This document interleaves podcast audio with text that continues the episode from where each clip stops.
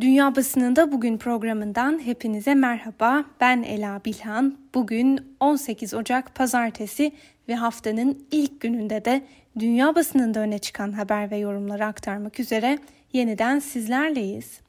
Bugün bültenimize bir kez daha Amerikan basınında en çok konuşulanlarla başlayalım.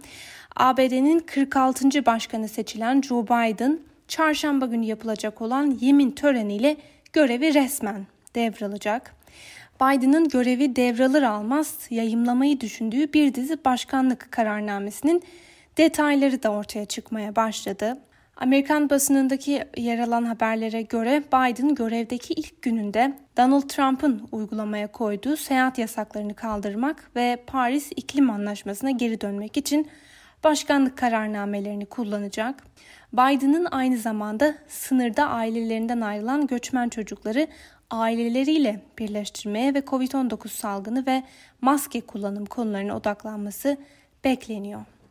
Bu arada Biden'ın yemin töreninde işleyeceği tema Amerika United yani Birleşmiş Amerika'da olacağı konuşulurken törene ABD Başkan Yardımcısı Mike Pence'in katılması bekleniyor.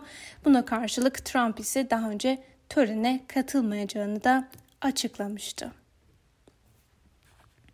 ABD'de son dönemde yaşananlar nedeniyle 20 Ocak'ta yapılacak yemin töreni için yoğun güvenlik önlemleri alındı ve güvenlik yetkilileri Trump yanlısı gösteriler için alarma geçmiş durumda.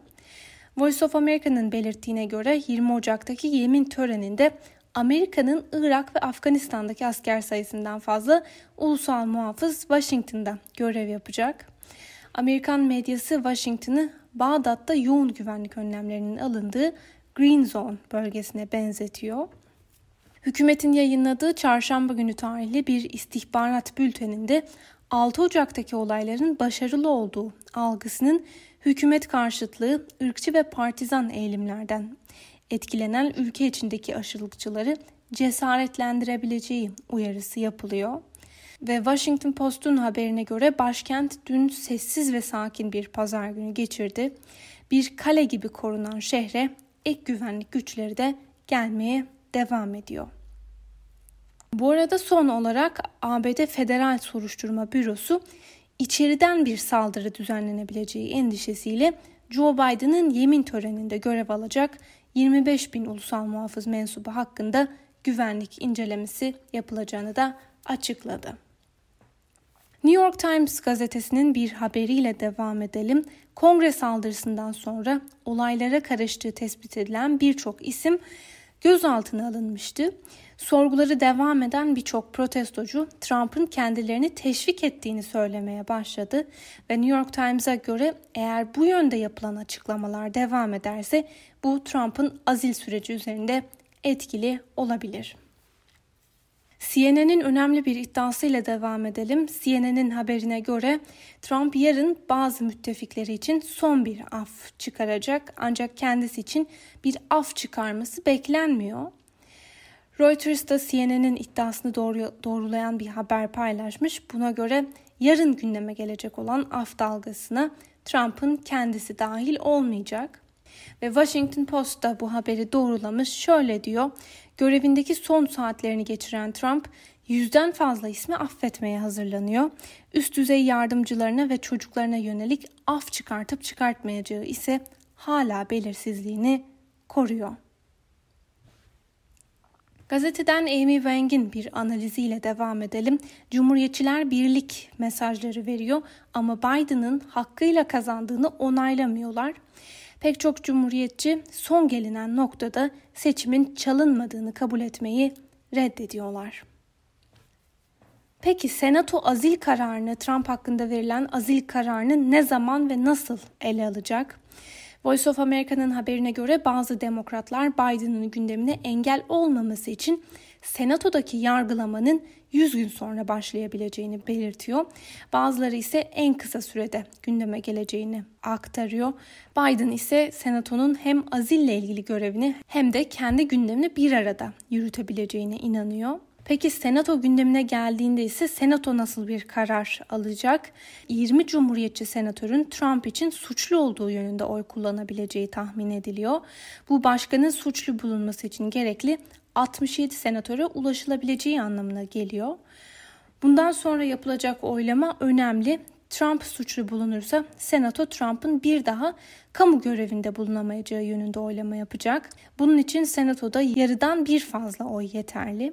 51 senatör buna destek verirse Trump'ın 2024 yılında yeniden aday olmasının önü de tıkanabilir. New York Times'ın salgına ilişkin bir haberiyle devam edelim. Bir yıllık salgının yol açtığı yıkım ABD kendi başarısızlığına nasıl neden oldu? Trump yönetimi salgınla mücadele ve ekonomiyi yeniden canlandırma gibi temel sorumlulukları eyalet valilerine yıkarak sorumluluktan kaçındı. Dolayısıyla halkın tepkisini de bir ölçüde kırmayı başardı. Ülkede 400 bine yaklaşan ölüm sayıları ile beraber yanlış yürütülen mücadele bir kez daha gözler önüne serildi. Washington Post'a benzer bir haber paylaşmış. Şöyle diyor, virüs nedeniyle hayatını kaybedenlerin sayısının 200 binden 300 bine çıkması tam 12 hafta sürdü ve ölü sayısı 5 haftadan kısa bir süre içinde 300 binden 400 bine de sıçradı. Bu arada şu ana kadar 10.6 milyon kişi aşılandı. Aşıların ilk dozunu yaptıran kişi sayısı öncelikle nüfusun %9.6'sını kapsarken toplam nüfusun ise %3.2'sine tekabül ediyor. Amerikan basınından aktardığımız bu haber ve yorumların ardından İngiltere'de yayınlanan gazetelere de göz atalım. İlk gazetemiz Times gazetesi. Manşette şu sözler var. 70 yaş üstü kişilerin aşılanmasında tam yol ileri. Bugün itibariyle ülkede aşılanan kişi sayısının 4 milyonu geçmesi beklendiği gibi 70 yaş üstü kişilerin de aşılanması planlanıyor. 80 yaş üzerindeki kişilerin yarısından fazlası ilk doz aşılarını oldular. Bu aşamadan sonra hükümetin ikinci sıradaki öncelik grubuna da aşı için randevu vermesi öngörülüyor. Başbakan Boris Johnson ise hala 9 öncelik grubunun tamamını 15 Şubat'a kadar aşılama hedefine ulaşmayı hedefliyor. Express gazetesi iyi gidiyor gibi gözüken aşılama programı nedeniyle rehavete kapılınmaması gerektiğini yazarken İngiliz basını genel olarak hükümetin aşılama bitiş hedefinin Eylül ayı olduğunu yazmış. Reuters haber ajansı Türkiye'ye ilişkin dikkat çeken bir haber paylaştı. Türkiye ekonomisiyle ilgili kapsamlı bir analiz yayımladı. Gıda alışverişi Türkler için ağır bir yüke dönüştü. Türkiye'de gıda fiyatları o kadar arttı ki bazı insanlar gelecek aylarda daha da artacak e, fiyatlardan kaçınmak için ellerindeki tüm parayı pirinç ve makarna gibi gıdaları stoklamaya yatırıyor gibi ifadelerde kullanıldı. Gelelim Almanya'nın gündemine. Almanya Başbakanı Angela Merkel'in partisi Hristiyan Demokrat Birliği'nin yeni lideri Armin Laschet oldu. Laschet bu sonuçla partinin muhafazakar kanadının güçlü temsilcisi olan Friedrich Merz'i ve üçüncü aday CDU'nun dış politika sözcüsü Norbert Röttgen'i geride bıraktı. Deutsche Welle'nin haberine göre daha muhafazakar kanattan gelen ve göçmenler konusunda da daha sert politikalardan yana olduğu bilinen Merz kazanma şansı en yüksek aday olarak gösteriliyordu. Alman basınında öne çıkan haberlere göre Laschet başbakanlık koltuğuna oturmayı düşünmüyor. Hatta bu koltuğu CSU yani CDU'nun kardeş partisi olarak bilinen Hristiyan Sosyal Birliği'nin genel başkanı Markus Söder'e bırakabileceği de konuşulanlar arasında.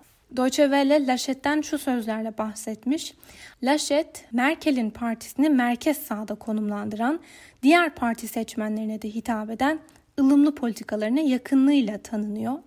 Göçmen kuruluşları ve temsilcileriyle yakın ilişki içerisinde olan Laschet, liberal görüşleri nedeniyle sağcı kesimlerin eleştiri oklarının hedefindeki bir siyasetçi.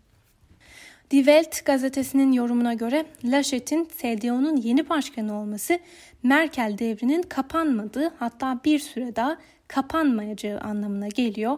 Çünkü özellikle Laschet'in Merkel'in çizgisine yakın olduğu ve ikilinin de yakın diyalogda olduğu biliniyor. Tabii ki Alman basınında bu konuda farklı yorumlar yapılıyor. Örneğin Die Zeit gazetesine göre Laschet'in başkanlığı Doğu Almanya için bir sorun yaratacak. CDU'nun son iki lideri de doğudaki öfkeyle karşı karşıya geldi. Laschet'te ise bu durum değişmeyecek. Der Spiegel ise Laschet ve Merkel'in tehlikeli bir alanda olduğu yorumunu yapmış.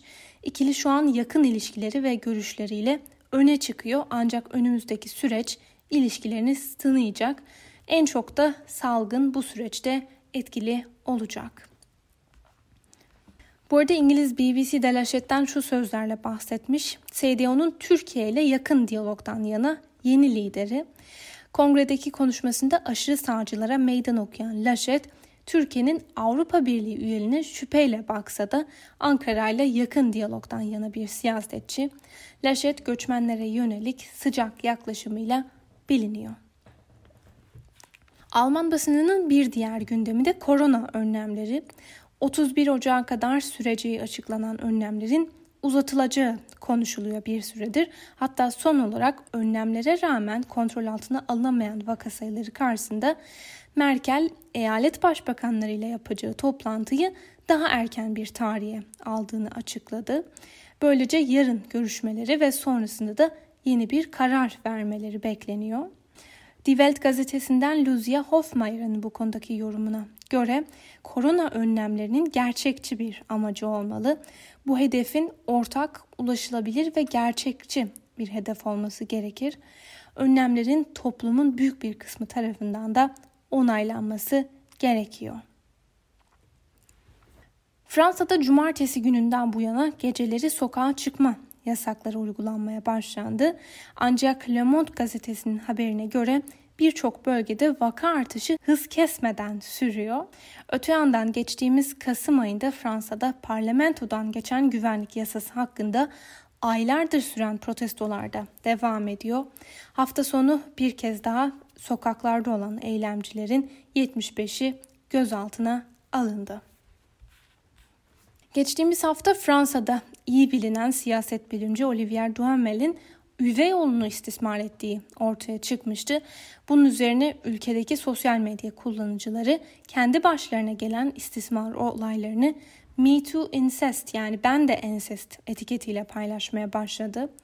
Fransa'nın Twitter trendleri listesinde Me Too Incest başlığı ise dün ikinci sıraya kadar yükseldi.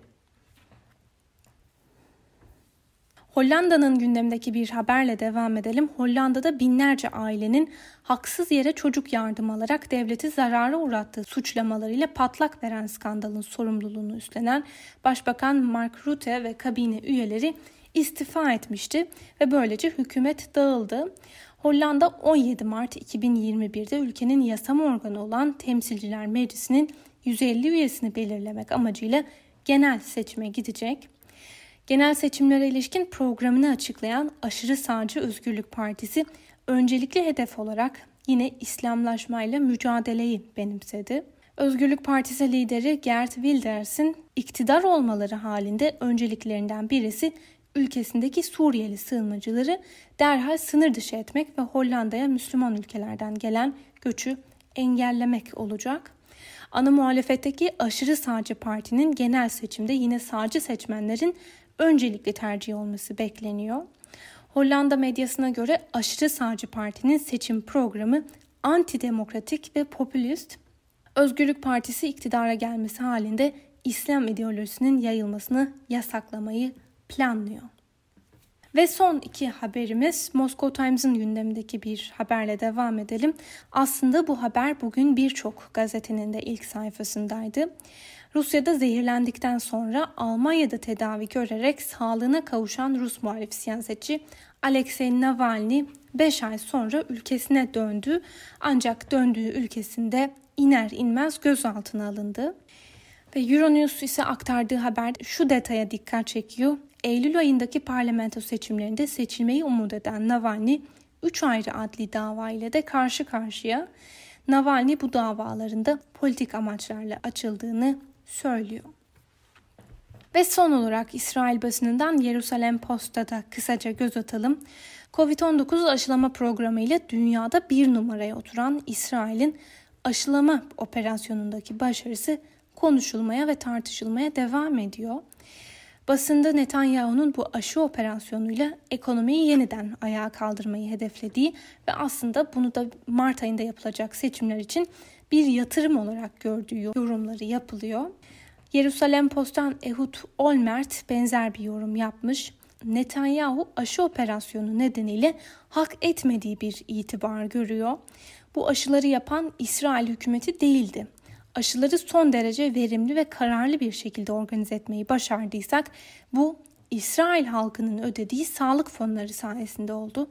Ancak Netanyahu süreci kendi lehine çevirmeye çalışıyor yorumu yapılmış. Ve Yerusalem Post'un bir haberine göre de son olarak 4000 kişi daha virüs nedeniyle hayatını kaybetti. Yarın toplanacak meclis ulusal kapanmanın uzatılıp uzatılmamasına karar verecek.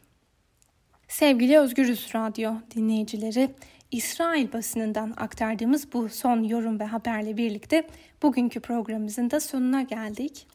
Yarın aynı saatte tekrar görüşmek dileğiyle şimdilik hoşçakalın.